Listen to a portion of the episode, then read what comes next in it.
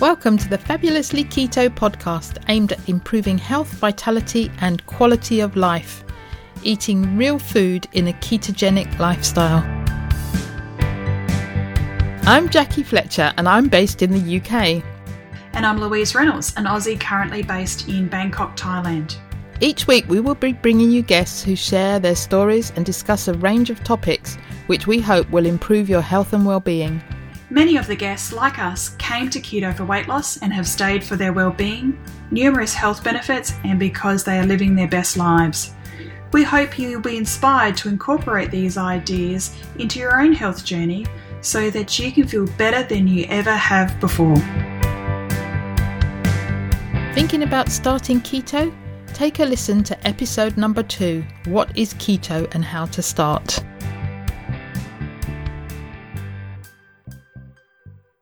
Welcome to the episode of 116 of the Fabulously Keto podcast.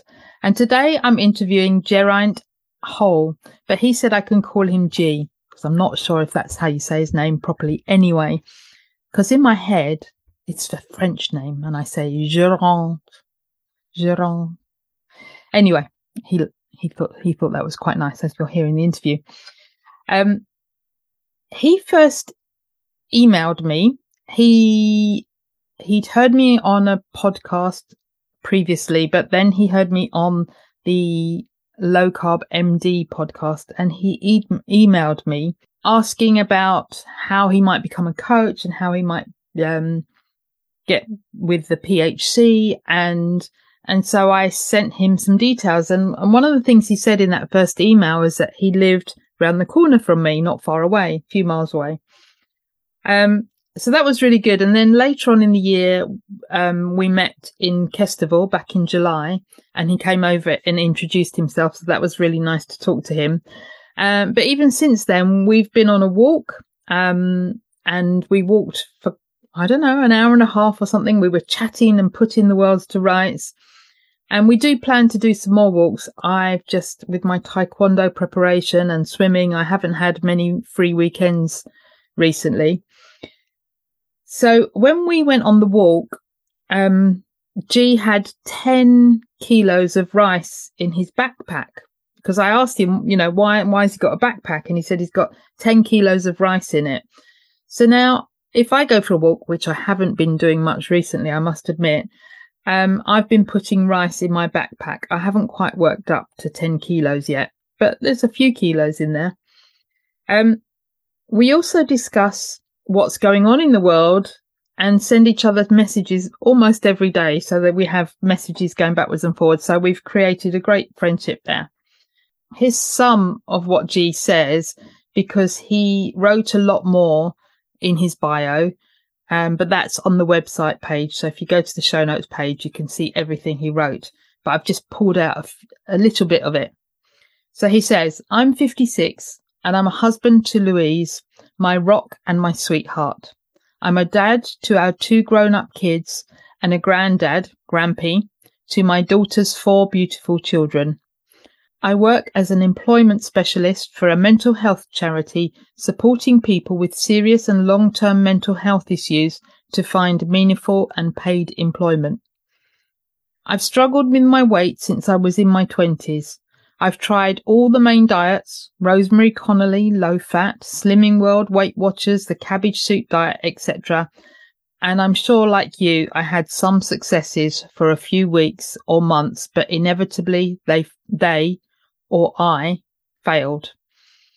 They weren't sustainable ways of eating and I'd go back to eating my usual diet and the weight would creep back on and I would end up heavier, fatter than I was before the diet. I hated being overweight. I always felt other people were judging me. I hated going clothes shopping and looking at myself in mirrors from a 360 degree angle, front and back views, warts and all. I hated being sweaty all the time, especially in summer. I did have a period of success when I went into the fitness industry as a personal trainer and did a lot of activity and exercise and kept my weight at a reasonable level for me. For various reasons, I stopped training and my life became a car wreck of stress and anxiety, and I piled on the pounds again. let's go and listen to what he says because he says a lot of this in the interview. The sound quality isn't great, but hopefully you'll still enjoy the episode. Welcome, Geraint, to the Fabulously Keto podcast. It's fabulous to have you with us today. Thank you very much, Jackie. and just so you don't have to struggle, you can call me G. Everybody I, calls me G. I can call you G. In my head, you're Geraint. So it's a very nice French name, even though the Welsh might not be very pleased with that. yeah, that's a, that's a lot more uh, exquisite or sort of, uh, yeah, I'm used to. we'll stick with G then. That's easy. Yeah, that's good. Good. so, where? Let's start with where in the world you are. Although I know where you are, but uh, so I am in Essex, in sunny Essex, near uh, the market town of Epping. Yeah, just up the road from me. Yeah, yeah. And that's that's how we met because did what did you hear me on low carb MD or something? Yeah, uh, um, I heard you on another podcast. I can't remember if it was Dan Grease. Oh, Dan uh, as well, yeah. Uh, last year, and then I heard you again this year on the low carb MD, and I thought, right, I'm going to contact you um, because I know from the last podcast that you live nearby, and I thought, right, I need to pluck up the courage and contact you and share my story and you know the similar sort of thing that I want to use what I've learned to help other people. Yeah, it's fabulous. Um, and and I remember you reaching out, and you were sort of tentatively reaching out, and it's like I want to do this. And I just said, go for it, didn't I? Yeah, yeah absolutely. So um, we met at, and we met in person at Kestival. Yes, we did on a really hot, beautiful day. It was a lovely day. Um, so that's all great. And now, since then, you've become a PHC ambassador as well. Yes, I have. I've uh, plucked up the courage, taken the uh, taken the steps to apply for that. I've spoken to uh, the lovely Liz, and we ended up talking for a lot longer than the initial half hour, sharing yes. recipe ideas and nights out for meals and places to go. And um, yes, I'm looking forward to doing my training and um, becoming involved in the PHC. Yeah, fabulous. So yeah, Liz was one of our guests, or oh, quite a while ago now. So yeah, it was great. So why don't you start by telling our listeners um, how you got on the journey, what led you to it, and and some of the things that have happened along the way yeah, it's been been quite a journey. So um, back at the beginning of 2020, um, I was obese, um, very unwell. I, um, I was suffering from some um, long-term anxiety and depression. Um, I started some walking therapy with a psychologist, and thankfully she got me out of a very dark place. took seven or eight months to do that. And along the way, I'd started listening to podcasts. Obviously, 2020, back in March 2020, we went into lockdown. Mm-hmm. Um, I decided that I needed to get out of the house. I was, I was still working, but I needed to get out of the house. So I started walking and I had lots of podcasts to, uh, accompany me on those, on those walks. Um, and somewhere along the line, I started listening to Ivor Cummins, um, the Fat Emperor. Mm-hmm there's a lot of stuff about the lockdowns and all of that sort of stuff, but I started to take a deep dive into other interviews that he was doing in relation to the work that he'd done previously about metabolic health, diabetes, all that sort of stuff.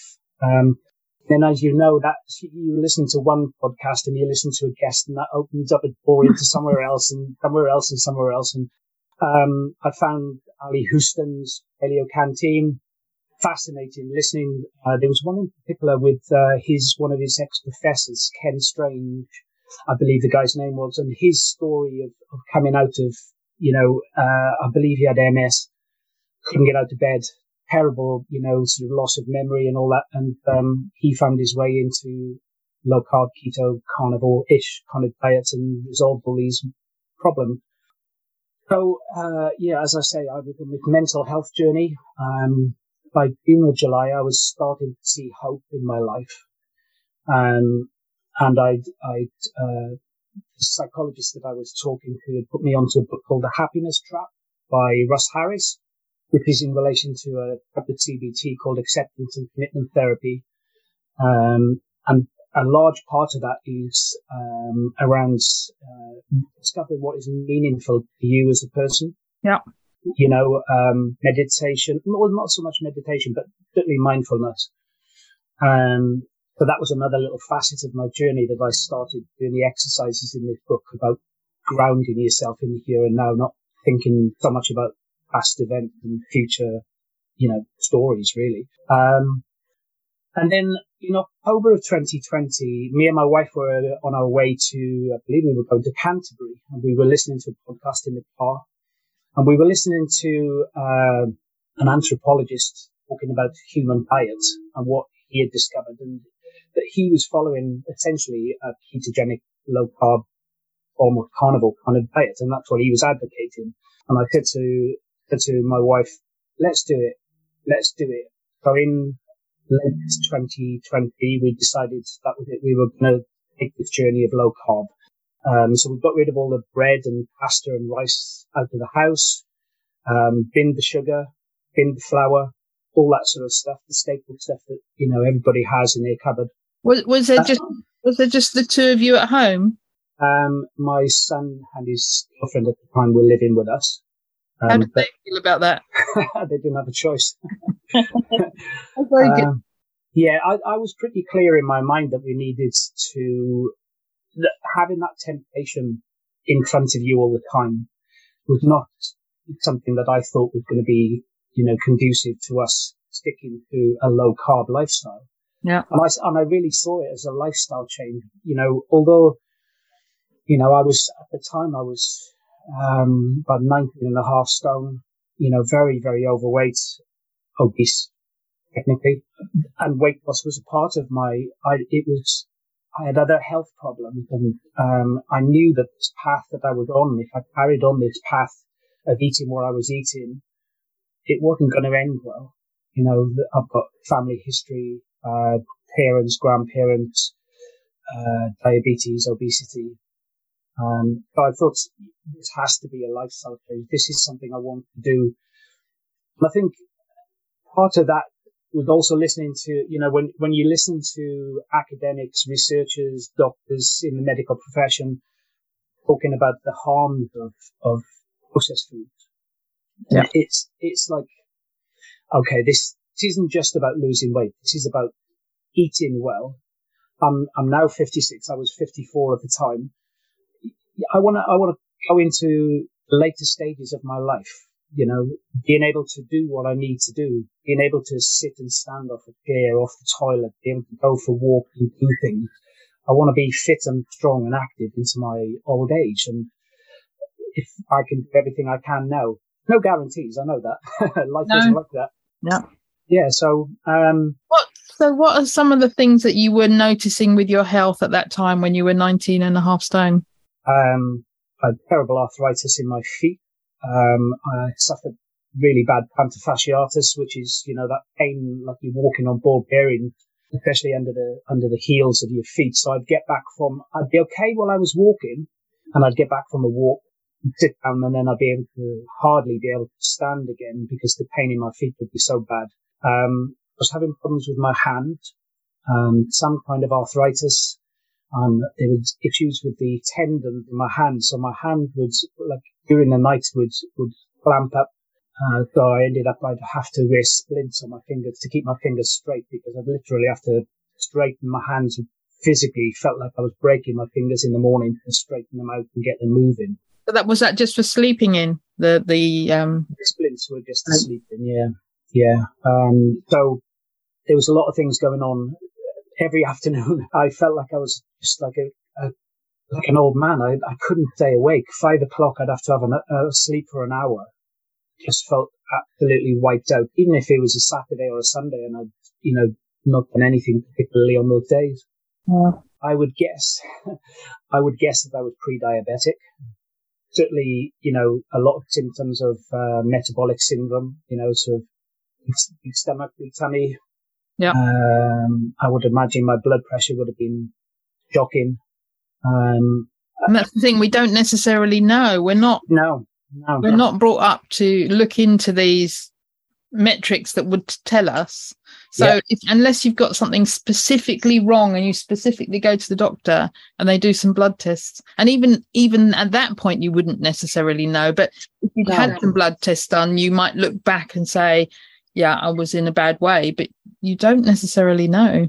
No, I kind of wish that I had gone like the doctors and said, "Can you give me an MOT?" Not told him why or told her why, but just so I've got the metrics and the data so that I can look now and say, you know, Me too. Me too. yeah, Yeah, but you only know what you know. And I don't know about you, but at the time, I you maybe you've tried you tried to lose weight in the past and hadn't been successful. So yeah, I was in the position of, well, nothing else works. Why would this? I, you know, wasn't really holding out much hope for any different to anything else Yeah. I tried. So why would mean, you go and check things yeah. out?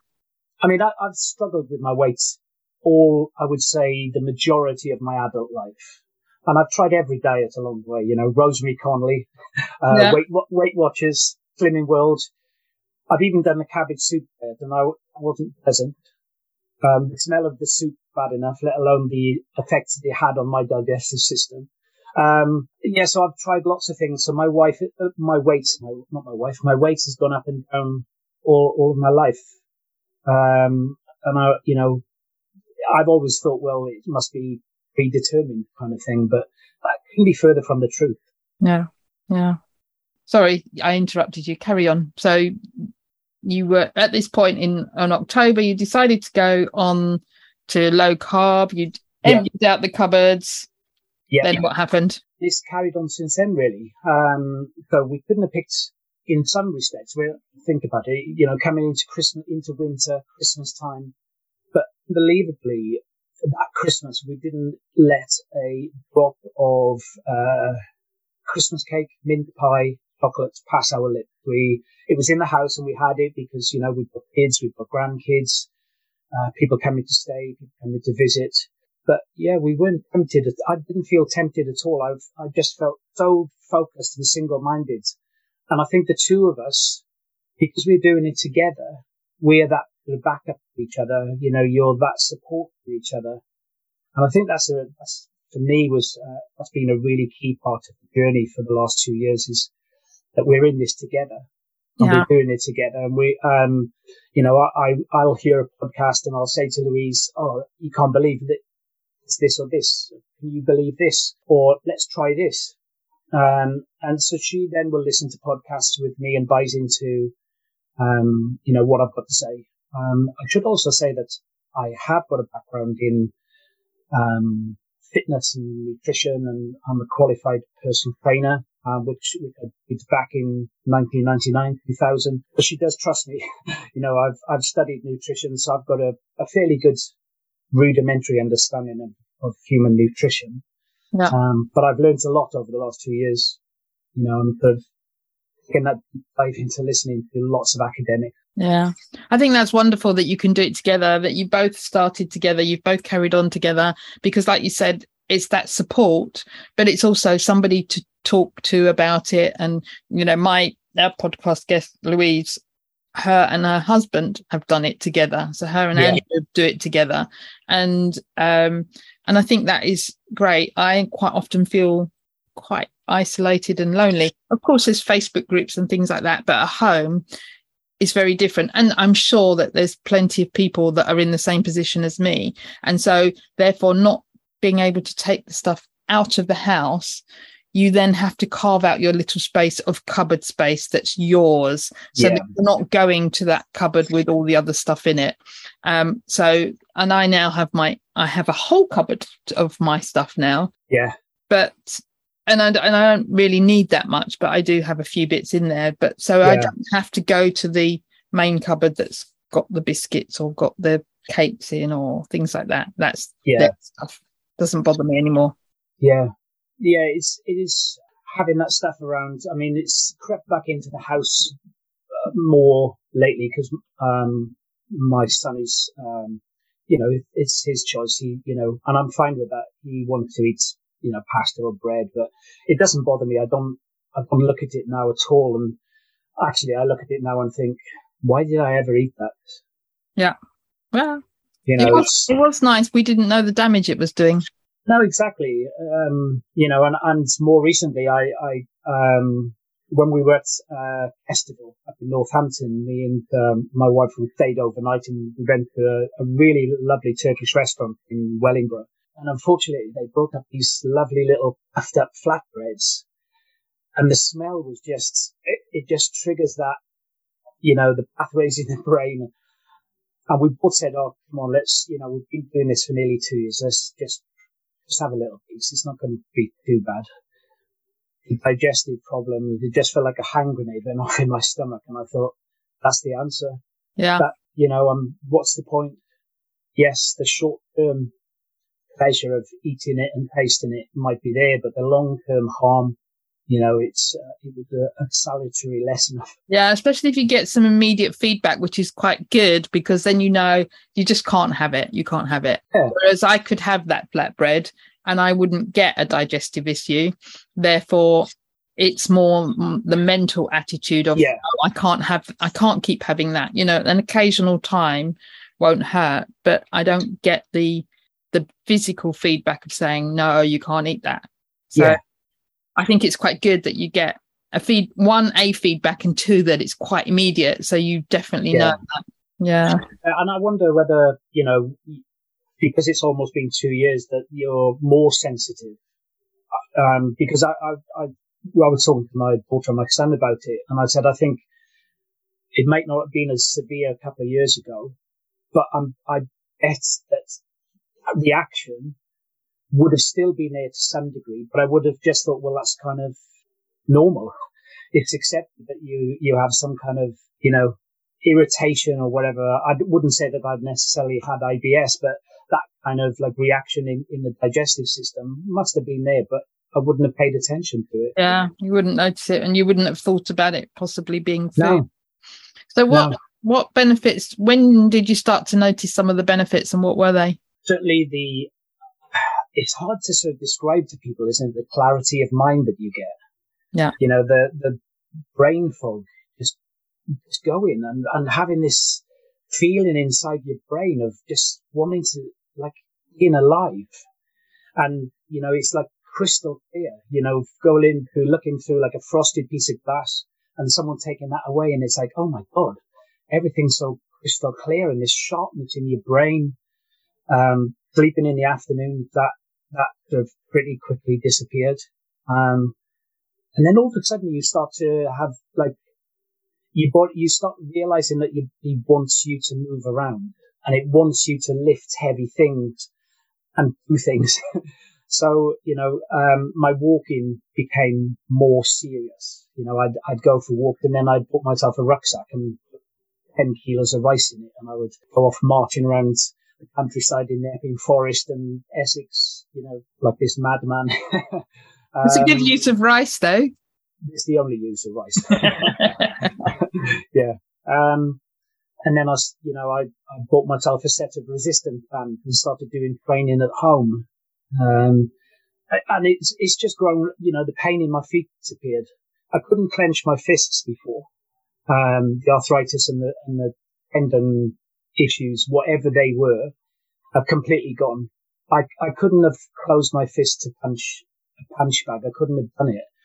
Um, it felt like I was wearing, you know, really thick, like almost like cricketer's gloves. I couldn't close my fingers, but now I can squeeze my fist as tight as ever. So all of those issues have gone.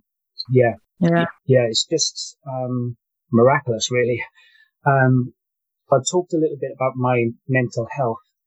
I think that it was, I feel best that 2020 was like a culmination of all these different things that I was put in touch through the NHS uh, with somebody that managed to get through to me. She understood me, she connected with me, and she got me to understand and explore my own emotions. And she got me to a good place. She put me in touch with this, uh, the happiness trap, which led me down the rabbit hole of uh, mindfulness and then that sparked my interest in Buddhism and meditation. Um, I would say I'm spiritual. I'm not a religious person. The spiritual side of it, the original teachings of the Buddha are very you can see that he was almost a psychologist two and a half thousand years ago what he had to say about life and the pain in life. So all of that coming together with at the same time my sort of discovery of, I should say rediscovery of the keto diet because I did the Atkins diet back in the early 2000s, but didn't stick with it for, I think I did a few months of it. Um, so all of them things that, you know, the me becoming mentally well again, discovering meditation and mindfulness, and then the diet, the lifestyle. Um, they were, for me, it's, you know, it couldn't have happened at a better time. They all came together. Yeah. Like it was meant, like it was meant to be. so now what, what's your weight now, more or less? So, um, I've, I've just hit, I've lost five stone altogether. Fantastic. Um, thank you. Uh, yeah, I've been, I've plateaued for about the last four or five months. Um, around, I was 14 stone nine. Um, and I, is it right to give a shout out to somebody who give me, um, some, yeah, why not? So there's a, there's a guy down in Wales, uh, he runs a shop in Neath in South Wales called Keto Pro. His name is Richard Smith, Rich Smith. Um, and I cheered him on another podcast um, and so I had a look at his shop at his company and signed up for his newsletter and he invited me along for a free consultation. Um, and he gave me some, like some tips. I said, I think it's, I think I need to do this, this and this. And he said, yeah, absolutely. Get rid of the double cream. Stop having that in the coffee because you're probably not measuring it and you're probably having a lot more than you actually think you are. Um, and a few other tips.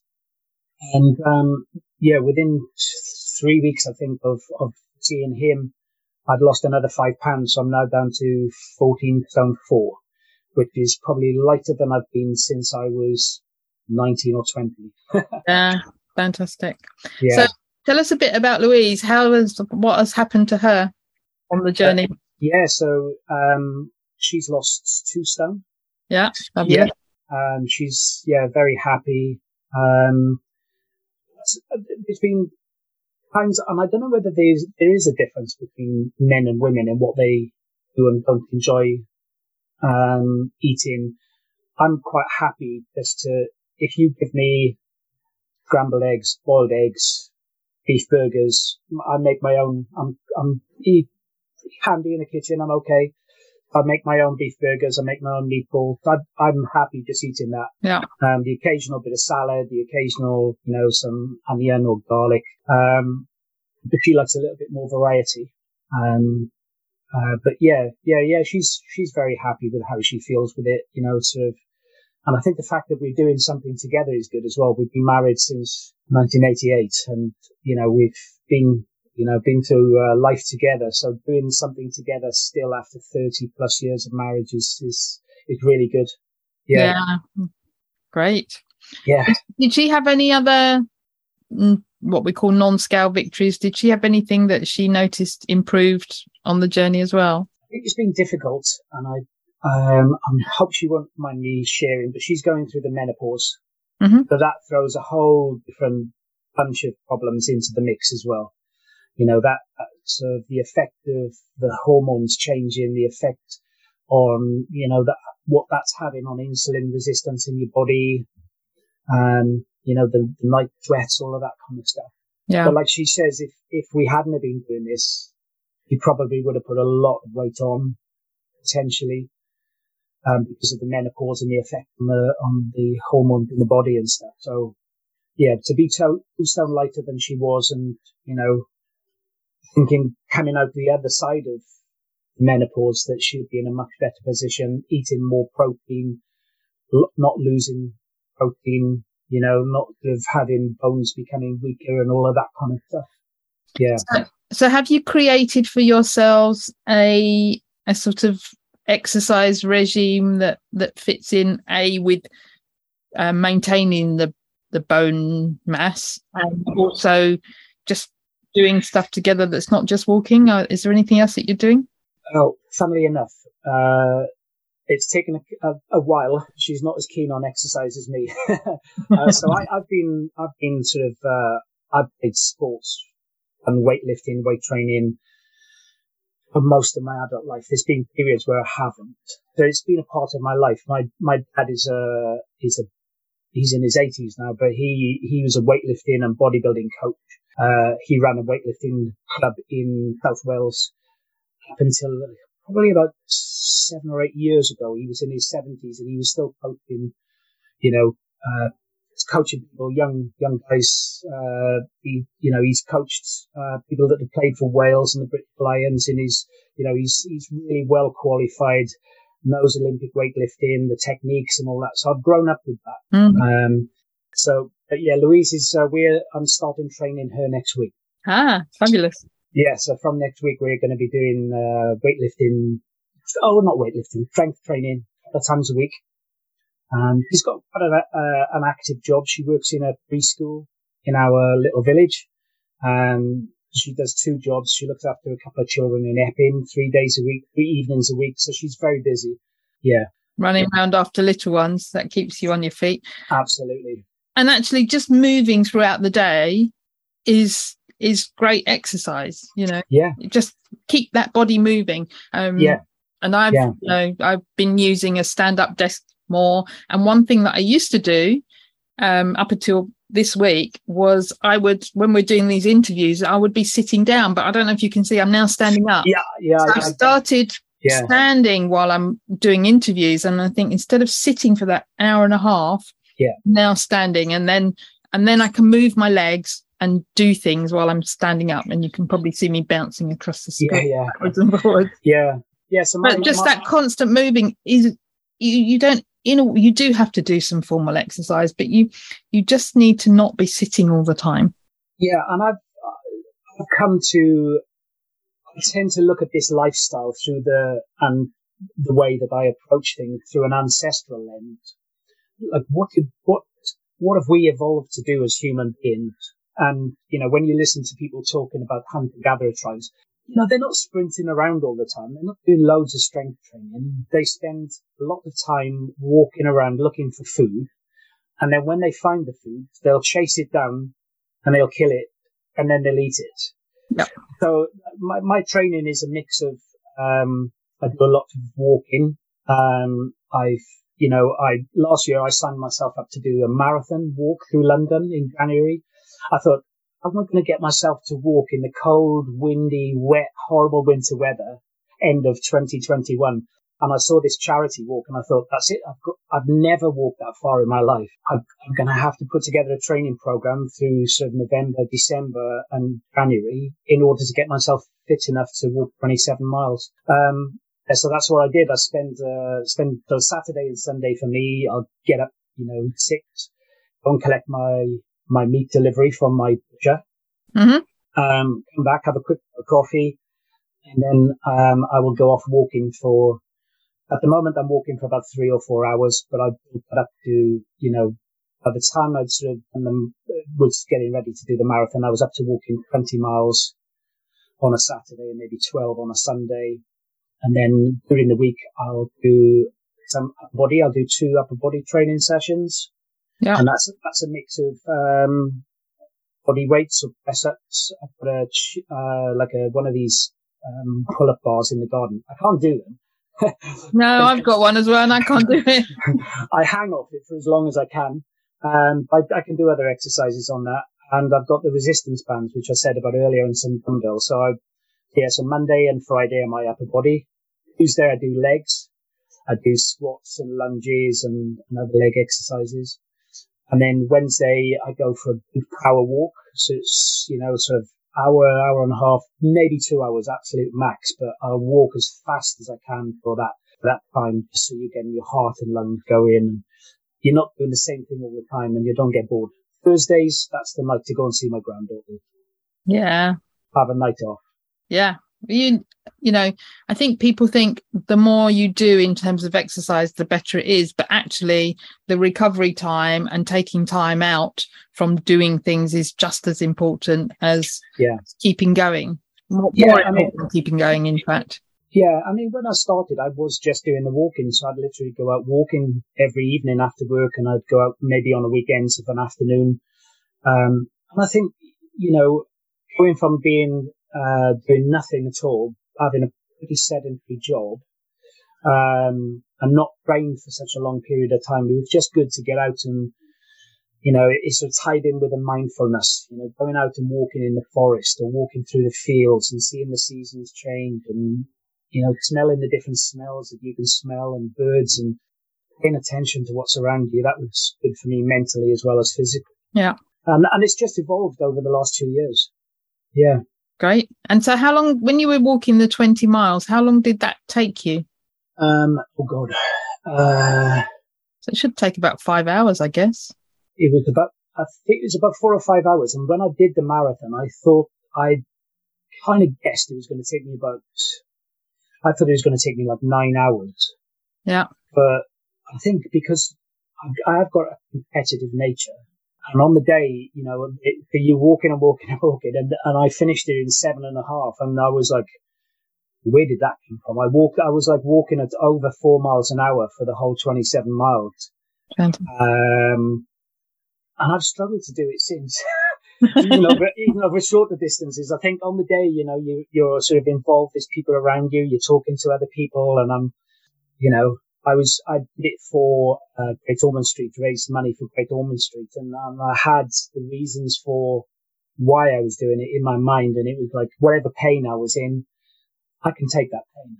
You know, yeah. um, my feet were hurting a lot towards the end, but why? You know, people have edged money. You know, I'm doing it for a reason. You know, pain is that kind of pain is temporary. I know I've you know, I've done lots of endurance stuff in the past, cycling, mountain biking stuff. Um, yeah, it hurts, but you know, um, you get over it. Yeah, push through. Especially so when you're doing it. Sorry, especially when you're doing it for a good reason. Yeah. yeah. So, did you do it fasted, or and did you eat on the journey while you were walking? Mm. So, yes, I, a part of my regime. Uh, I, if I go back to so when I started the lifestyle, mm-hmm. I I had heard uh, some uh, talks and interviews with Jason Fung, um, and a couple of other people, and this this whole notion of of in of time restricted eating more than fasting. Yeah. So when I started this, I didn't go into it, you know, sort of like completely dive off the cliff into it. I'd sort of, apart from getting rid of some of those foods from the house, I thought I'm going to take my time with this. So I gradually started moving my breakfast later and later in the morning. At the time, I was um, doing some, I was doing delivery drive-in, so I'd take my food with me, um, which I think is a top tip. if you're going out, if you're going to work, take your food with you. Um, so yeah, I'd move my breakfast later and later, so it'd get to like half nine, ten. Then the next week it'd be ten, half ten, eleven. And then you get to 11 and you think, well, what's the point of having breakfast? I may as well just eat lunch. Yep. And, and after a few months, that became natural for me. And, and very rarely will I eat anything in the morning. Um, I generally will eat after 12 o'clock lunchtime. Um, yep. and I eat twice a day. Yeah. Um, so yeah, um, I had done all of my training walk fasted, apart from I'd have a couple of cups of coffee. I might have a little bit of cream in them and then I'd go off and walk my training walks. So I'd been preparing for that. And on the marathon, for the night before, I treated myself to a really expensive, big, fat, juicy ribeye steak. and I had some broccoli with loads of garlic butter on it. Um, and I didn't eat then until halfway through the marathon. I got to the halfway point and it was more out of fear of, do you know that term bonking? Bonking, yeah. Where you hit the wall. It was more of fear of that what if I do and then I can't complete it? Um, but I took my own food with me. I, would made some little um, egg muffins with some um, chopped up sausage and tomato in the egg muffins. Um, and I made some keto fat bombs. I made my own version of like um, uh, little uh, what are the coconut bars called? Coconut chocolate bounties. Bounties. Yeah, I made my own keto bounty bars. So I'd, I'd um, got these silicon molds and um, melted coconut fat, a little bit of double cream. I toasted off some desiccated uh, sugar-free coconut, yep. put them in the molds, and then melted some dark chocolate on the top. So they were like my little treats. So I had my egg muffins at halfway, um, coffee, and then carried on, and then I nibbled on these little bounty bars. But to be honest with you, I, I kind of wish I'd done the whole thing fasted because I think I could have done. Yeah, probably, probably could have done it's more a psychological thing than a physical thing. Like I've, I've been amazed at how good I feel. I have actually done some two and three day fasts.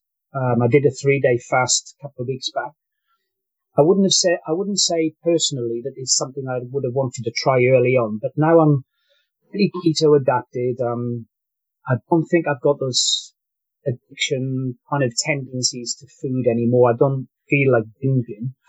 And I knew I was at the end of the three days. I knew what I was going to do. I was going to drink some bone broth and make my own bone broth. Mm-hmm. And then I was going to have some food after that.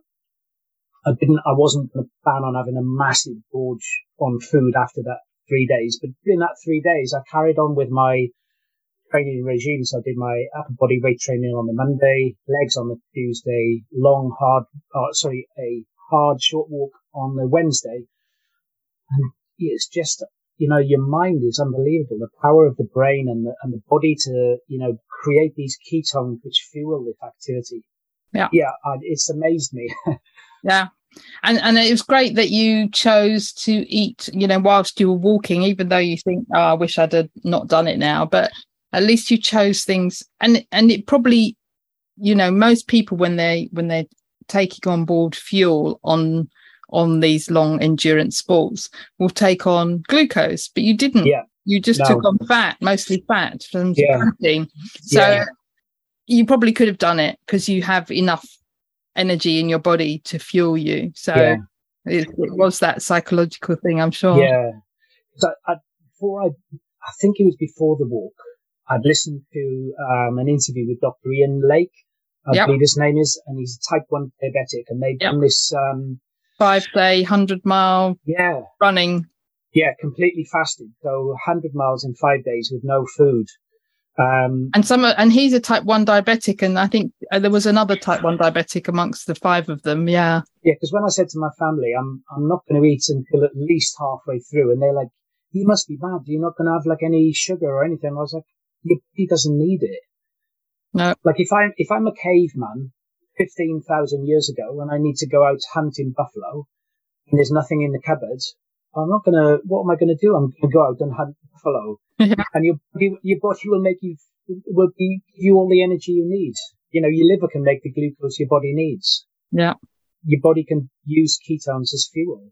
Yeah. You know, and it's those lessons that I've learned along the way that you know I want to share with other people. That's you know the, one of the things that sort of um, the, the book, The Happiness Trap, and, and acceptance and commitment therapy is about finding what is meaningful to you in life, uh, what you want from from yourself, as you know, and it was like a that sort of road to Damascus kind of thing to me that I was like, I I sort of said to myself, well, where what what have I done in my life that I've been happiest in terms of work? And the happiest time for me that I can think about in more recent decades was when I was working as a personal trainer. Uh, so I was a personal trainer.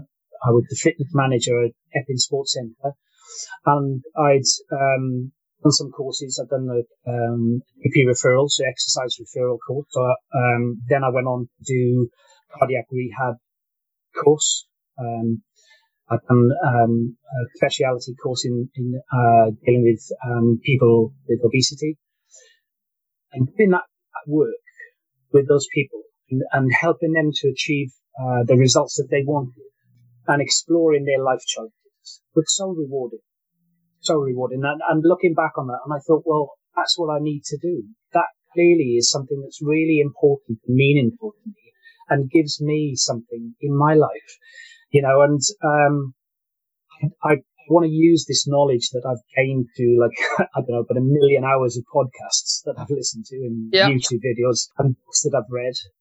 I want to use that to help other people. And I'm not saying I'm not, you know, you know, that we've got to twist people's arms and, and be sort of puritanical and dogmatic about this way of life. But if someone wants to listen and they would like to try it and they would like someone's help to guide them and coach them and then that's where I see myself in the future.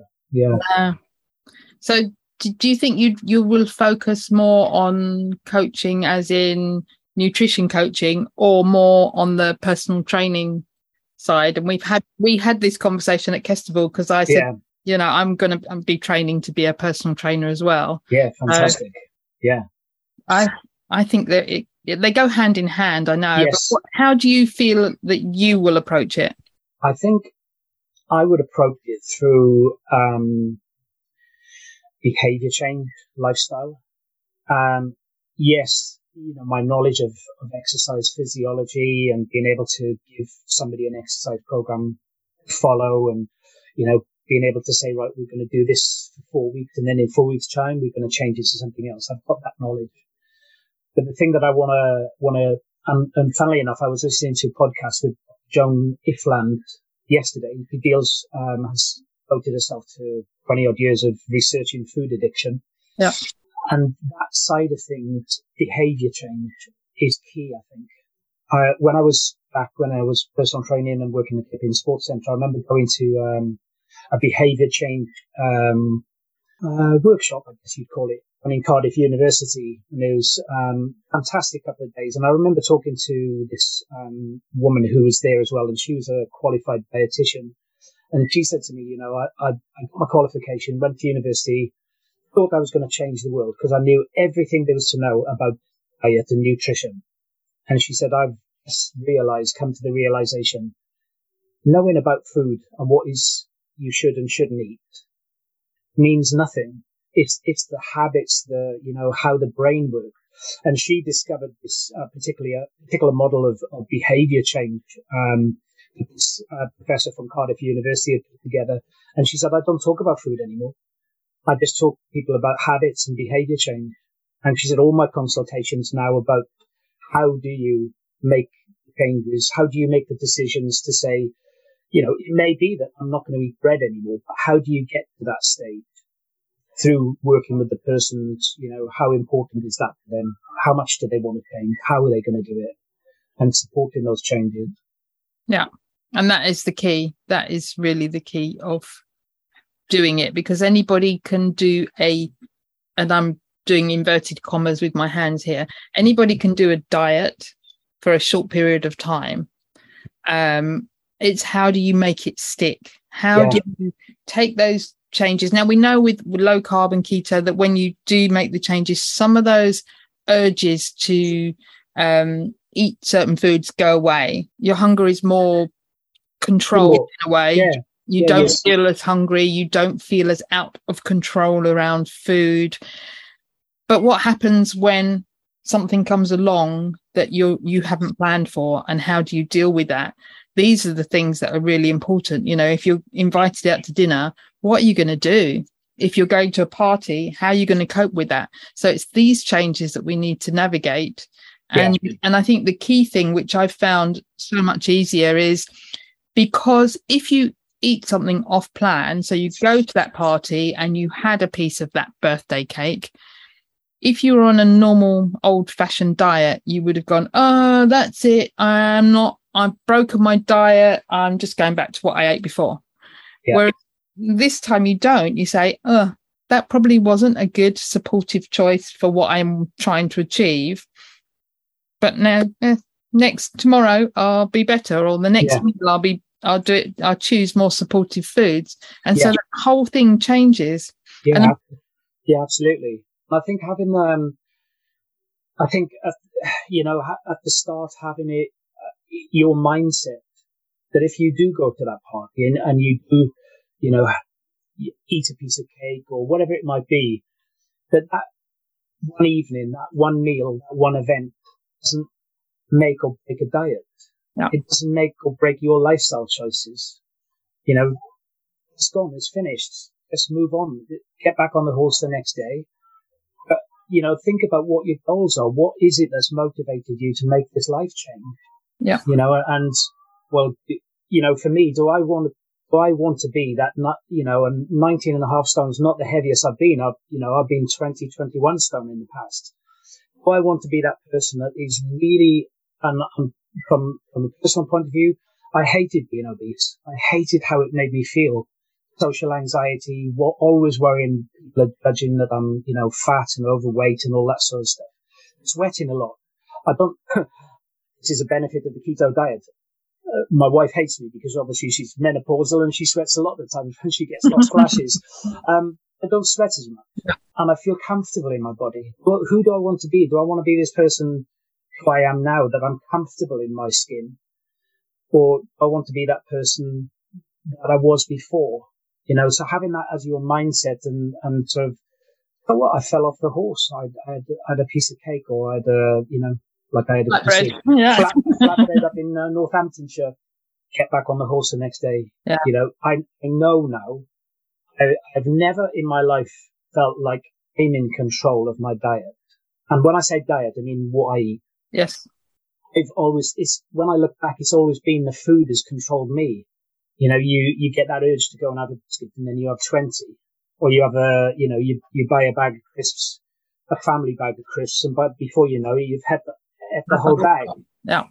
That, that food, listening to Joan Ifland, that is on purpose. It, it controls you because they know it's going to control you because it, if you're susceptible to those addictions, then it will control you.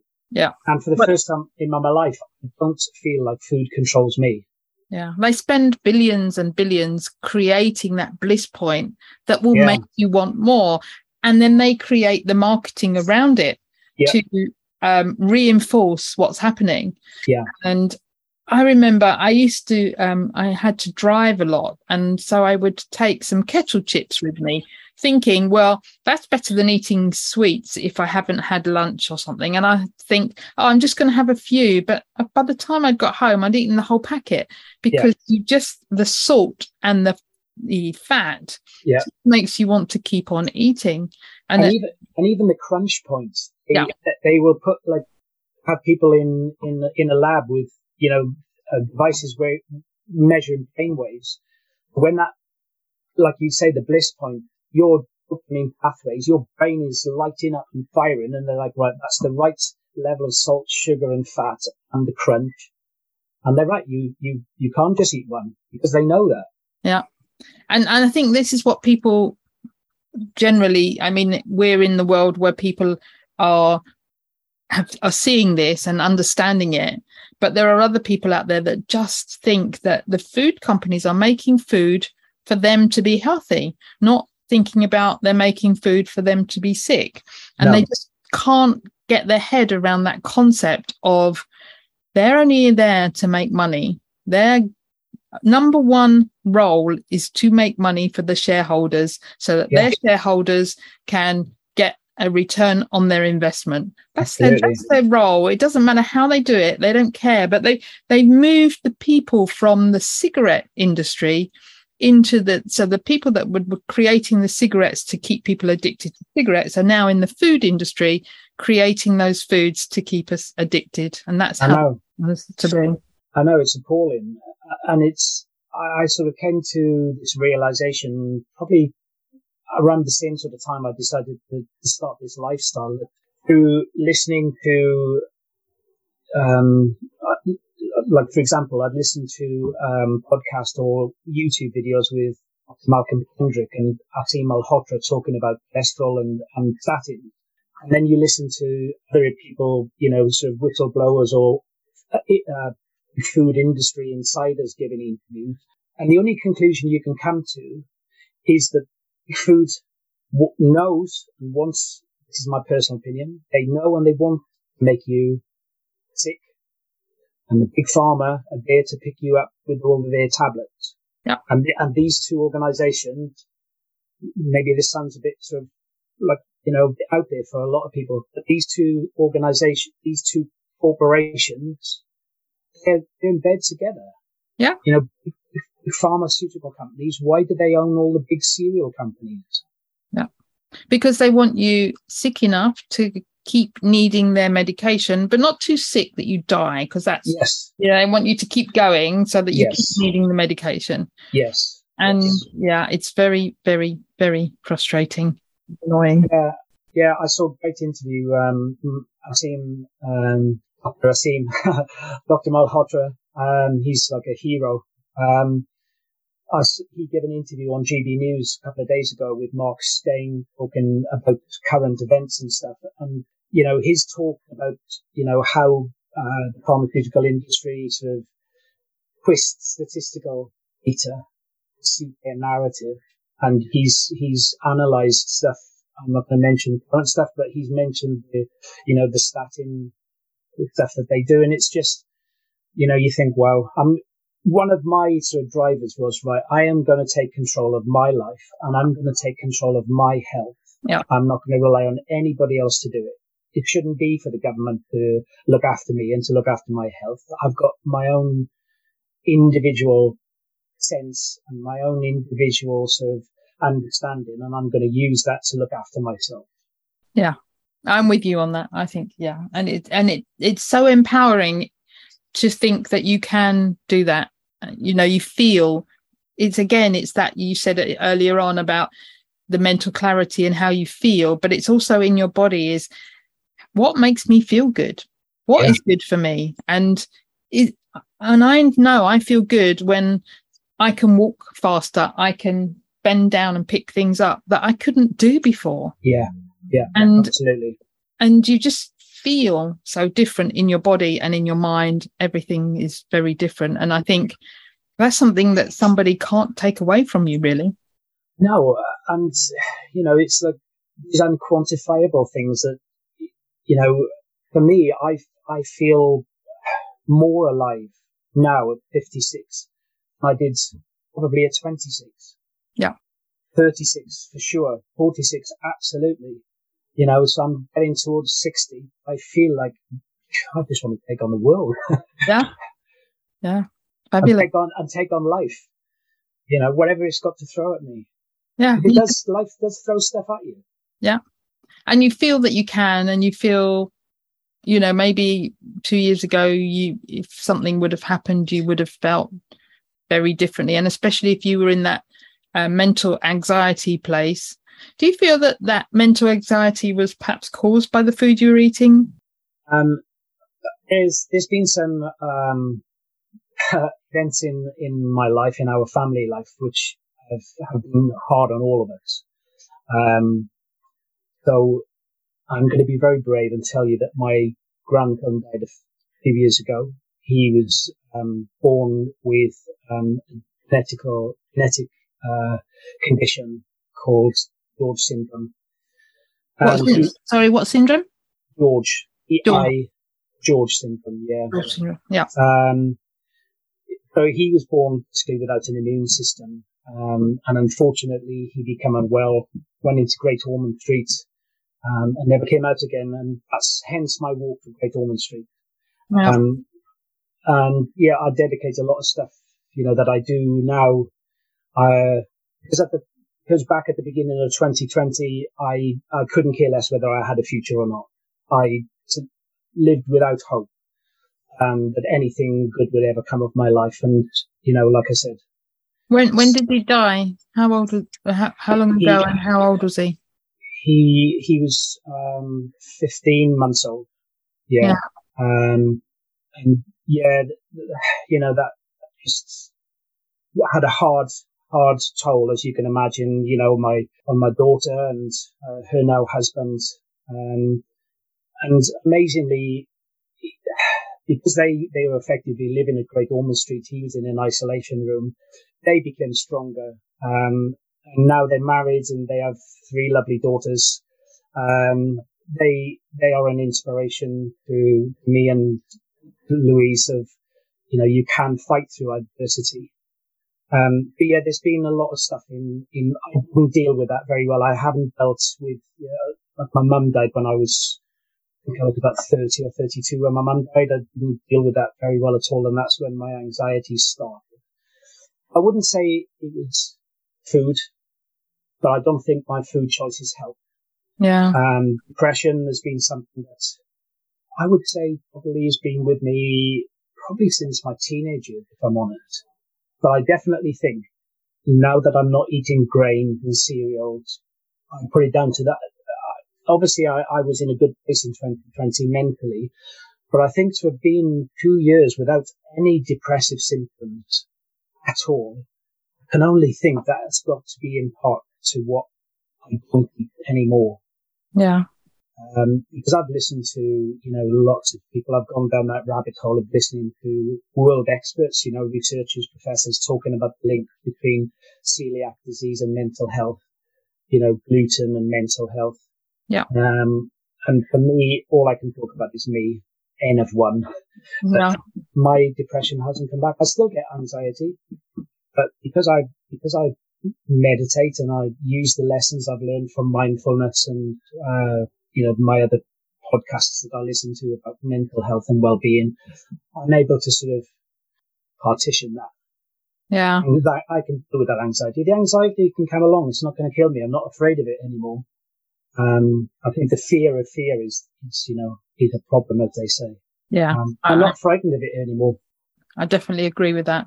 And once you feel that you're, again, you're back in control and you, you might not be able to control the circumstances, but you can control how you feel about it.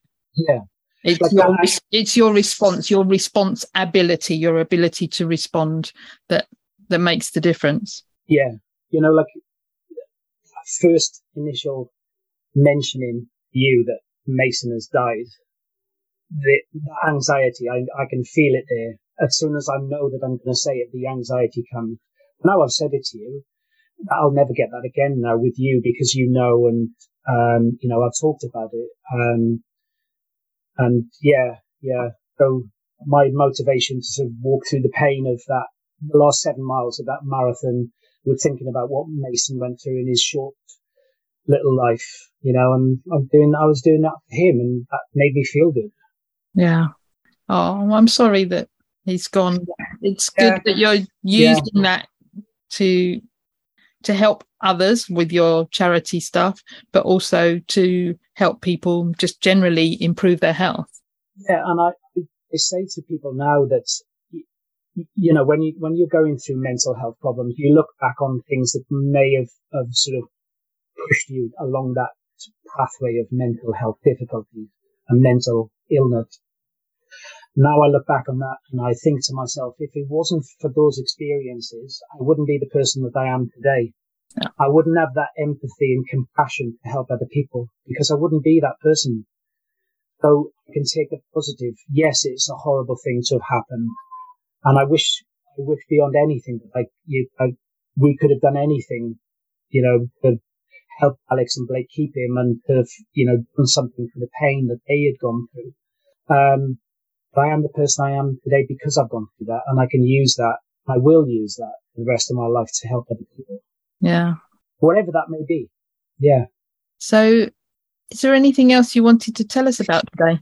Um, no, I can't. Yeah, it's it's really it's really uh, it's been really um I've enjoyed it. I've enjoyed talking to you. It's really uh, I was worried before because I was like, God, why? Who's going to want to listen to this? Or you know, but um, you know, am I going to be a worthy kind of person to talk to? You know, and it's funny how you your own mind can play these tricks on you.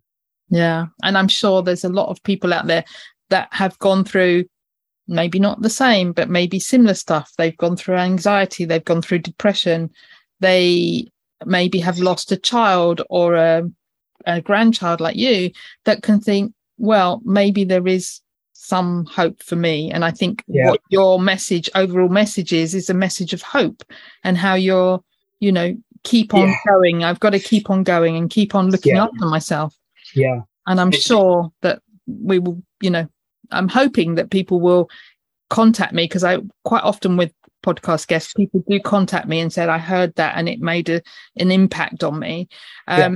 so hopefully people will reach out and say Yeah. yeah, this made a difference yeah, and yeah, um, like you say, people will, you know, will go along their own journeys, and, and there are similarities, and you know, I haven't got the answers, but that word hope is so powerful. Um, it must have been probably about, I was about five or six months into my, um, talking therapy with the psychologist. And by this stage, I was starting to come out of this dark place. I, you know, I'm a very visual person and I'd, cre- for me, I'd created a prison in my own brain, you know, rules of things I could say, things I could do, things I shouldn't say or shouldn't do, you know, um, and she had started to sort of help me to see out this. And one day we were talking and she, she knew that I was a very visual person in my mind. And she said to me, what does it feel like? What, what and I said, well, I said, there's a, there's a window I can see out of, like there's a window to look out of. And she said, well, what do you see? I, I, I could hardly say the word because I was crying so much. I, and I said the word hope. And that was the first time I'd said that word for, you know, or felt like that for such a long time. It was such a powerful feeling of, wow, I'm actually looking over the wall or around the corner or through the window of this prison. I've, and it was almost like a maze within a prison that I'd created for myself. I wasn't allowing myself to come out and explore, you know, the emotions and emotions that you naturally will feel when something that traumatic happened. Yeah. Yeah.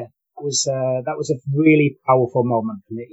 Yeah. Say it, saying that word took, I could hardly say it through, you know, the, our talk show. But happy too. It was a happy tears as well. Yeah. That, you know, I was actually looking forward to the rest of my life and not wishing my life was over. Yeah. And now you're going to help others do the same. I hope so. yeah, absolutely. So you haven't got any social media or contact or website or anything at the moment. So can we finish off with your three top tips? So, um, I mean, like, so we'll be contactable through the PHC once all of that is, you know, I've done the training and um, that's all set up. Yes, Um, you'll I have your own PHC email address, Yes, I yes I will, which is really exciting. which Um, will probably be Geraint around whole. uh, hole at phcuk.co.uk. yes, I believe so. Yeah. Yeah, that's already set up. So if you know if people do want to email me, that's that's absolutely fine. Um, obviously, I can't give any official PHC advice as yet. I haven't had the official training, but that's that's in the pipeline. So my top three tips: get rid of any foods that are. Oh, I don't know. Yeah, go, I think getting your mindset right to start with. Yeah. What is it? What is it you want to achieve? Who do you want to become? You know, um, and tied into that would be identifying the foods that you know are problematic for you. So, you know, if, if you know that you can't just have two slices of toast, and I've been this person, two slices of toast for breakfast, and then eight slices later, you think maybe I should stop now, Mm, especially when it's got jam and peanut butter on it. So, identify what foods are, are, are triggers for you and that you know are hard, and if you can, to get rid of them, put them to a food bank. Give them, you know, go put them in the bin. No one should eat them. yeah. Um, I think the other thing is definitely the, uh, for me, mindfulness and meditation has helped. You know, being able to, I, I really misunderstood uh, meditation before. I, I thought it was about clearing your mind of all thoughts and, you know, just peacefully sitting there like a blank canvas. And that's not it, that's not it at all. It's allowing the thought to come. But what it allows me to do, and, and it's like training, it's like, if you want to get better at doing squats, you've got to do more squats. Meditation is the same. If, if you want to meditate, start small. You know, you're not going to go to the gym and lift a hundred kilos. You're going to hurt yourself. So with meditation, start small, do little short bits of breathing. But what it allows me to do, and I think it allows other people to do once you get used to it and more practiced, is that you can observe those thoughts and you can ignore them because it is just a thought. It isn't, thoughts aren't driving the bus. You, the rational person, are driving the bus. It's like Mhm. having a bus full of 75 people all screaming and shouting at you. Do this, do that, don't do this, don't do that. You're the one in control of driving. You don't have to pay attention to them. But for me, you know, if, if I have that thought of, which I don't very much at all now, but you know, we'll eat that or actually I'd tell a lie. It was- I had a thought the other day, or just put some cream in your coffee because I've stopped having cream. And I, there was some in the fridge because Louise still has a little bit of cream in her coffee. And they was like, where's that thought come from? It's just a thought. I don't want to have cream. I'm not going to pay attention. I'm not going to try and push the thought away. I'm not going to fight with it and wrestle it. And it's like, okay, you carry on shouting and jibber jabbering that you want some cream in the coffee. I don't want cream in the coffee because I want to lose some more weight. Yeah. So for me, meditation and practicing meditation allows me to be in control of life choices to a degree. yeah. Yeah. And I think yeah, sleep, sleep is so, and stress reduction and sleep and stress reduction ties into the mindfulness meditation as well. You know, if you can reduce your stress, uh, it reduces the cortisol. Cortisol is, is obviously it's in the body for a reason. You know, same as cholesterol. They have jobs to do. They're essential for us.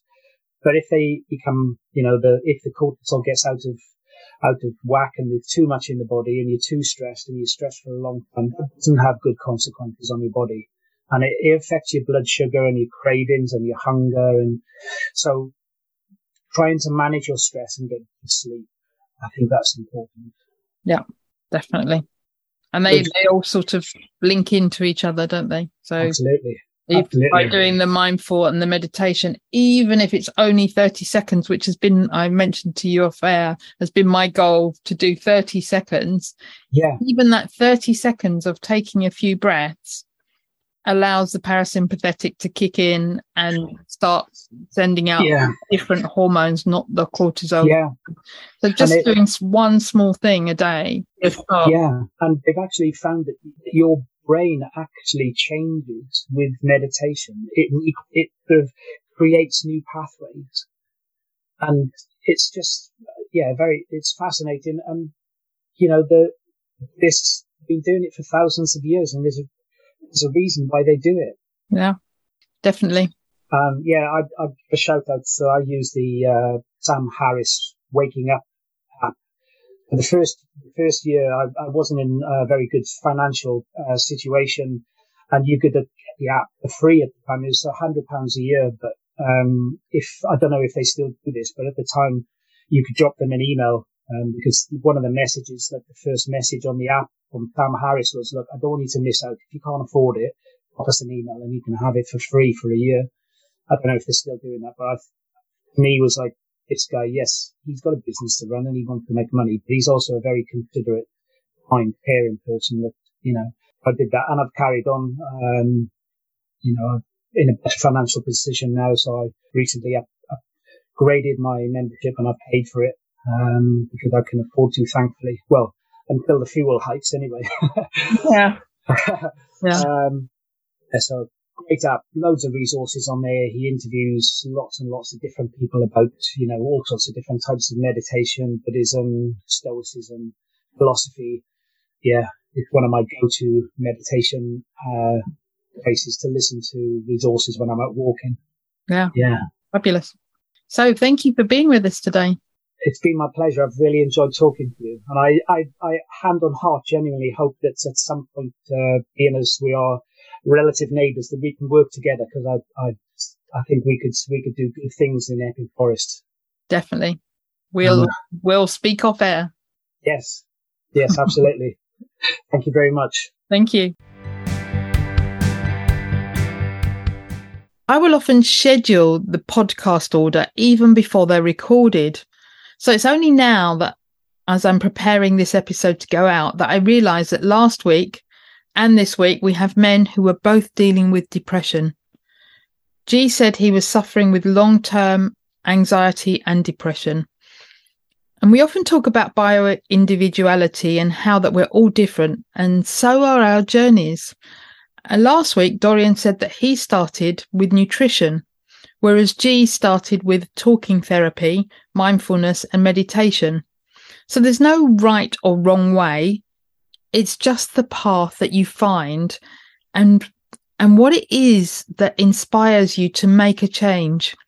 Also within that is the one that you will do consistently. What are you going to keep doing? So don't worry how you come on this journey or how to get started. I think in a way you just got to get started. And I think G's story is definitely a message of hope after long term anxiety and depression, and then to have to deal with the illness and the loss of his grandson Mason, and add to that having to support his daughter and son in law through their pain and loss, to coming to a place where he is ready to take on the world and life. He has managed to ditch his medication and replace it with meditation. Have you noticed that there's only one letter difference in medication and meditation? Maybe we need more meditation and less medication, as G has shown us. As I mentioned in the podcast, Do let us know if you've enjoyed this episode, either on social media or through the website. If you want to join us in the Facebook group, search Fabulously Keto in groups on Facebook and you will find us. For the show notes, go to fabulouslyketo.com forward slash podcast forward slash 116.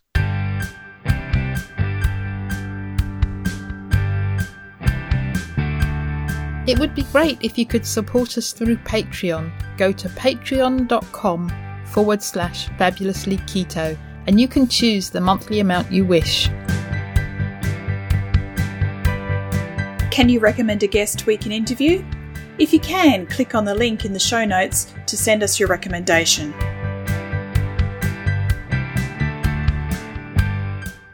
Would you like to join our Facebook group? Search for Fabulously Keto on Facebook.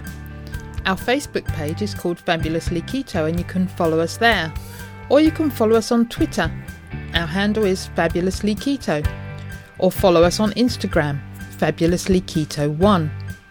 Did you enjoy the show?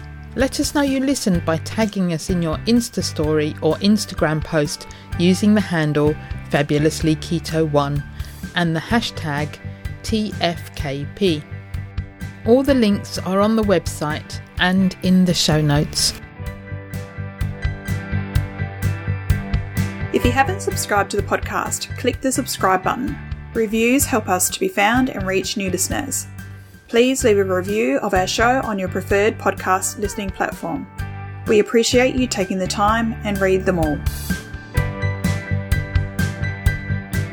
Disclaimer The information in this podcast is for informational and educational purposes only. Nothing in this podcast can be taken as advice. Whether our guests are doctors, healthcare professionals, or not, they're only sharing their own opinions and stories, and this does not constitute a doctor patient relationship. It's always best to seek professional medical advice should you wish to make any changes to your current medication or treatments. Also, speak to your own doctor if you have any concerns about your health or you wish to make lifestyle changes, especially if you're taking medication.